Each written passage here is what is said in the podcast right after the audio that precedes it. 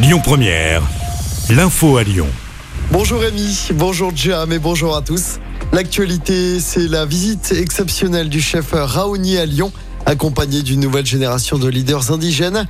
Le célèbre chef Raoni est à Lyon aujourd'hui et demain. Une visite qui s'inscrit dans une vaste tournée européenne avec toujours le même objectif, sensibiliser le grand public à la protection de l'Amazonie. Ils sont attendus pour un déjeuner ce midi au restaurant de Christian tête avant de s'entretenir avec les élus de la métropole et de la ville. Ils rencontreront également des élèves à Confluence cet après-midi. La journée va se terminer par un dîner caritatif à l'Hôtel Dieu qui sera suivi d'une vente aux enchères. Deux appels à témoins lancés par les gendarmes du Rhône. Clara, 15 ans, a fugué du domicile de ses parents hier après-midi à Genève, près de Lyon.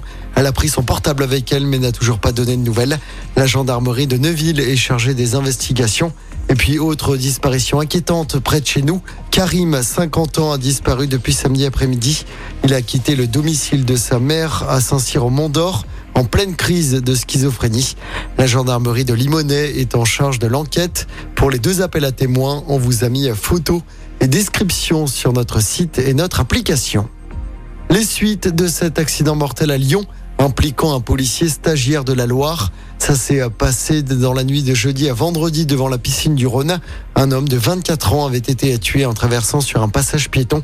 L'agent de 22 ans qui n'était pas en service avait pris la fuite avant de se rendre. Il a été mis en examen pour homicide involontaire. Il a été placé en détention provisoire. Et puis c'est le dernier jour pour remplir sa déclaration de revenus au format papier. Vous avez jusqu'à ce soir minuit pour la mettre dans une boîte aux lettres. Les habitants du Rhône, pour rappel, ont jusqu'au jeudi 8 juin 23h59 pour valider leur déclaration sur Internet. On passe au sport avec d'abord du football. Encore un titre pour l'OL féminin. Les Lyonnaises sont sacrées championnes de France pour la 16e fois de leur histoire. L'OL s'est offert le titre hier soir grâce à sa victoire 1-0 contre le PSG au Parc des Princes. Un but marqué en toute fin de match. L'OL réalise donc le doublé Coupe Championnat. Chez les garçons, l'Europe s'éloigne un peu plus pour l'OL. À deux journées de la fin du championnat, l'OL compte toujours 4 points de retard sur la cinquième place occupée par Lille. L'OL qui recevra Reims samedi soir au Groupama Stadium, puis se déplacera à Nice pour la dernière journée. En basket, l'Asvel démarre très bien son quart de finale des playoffs.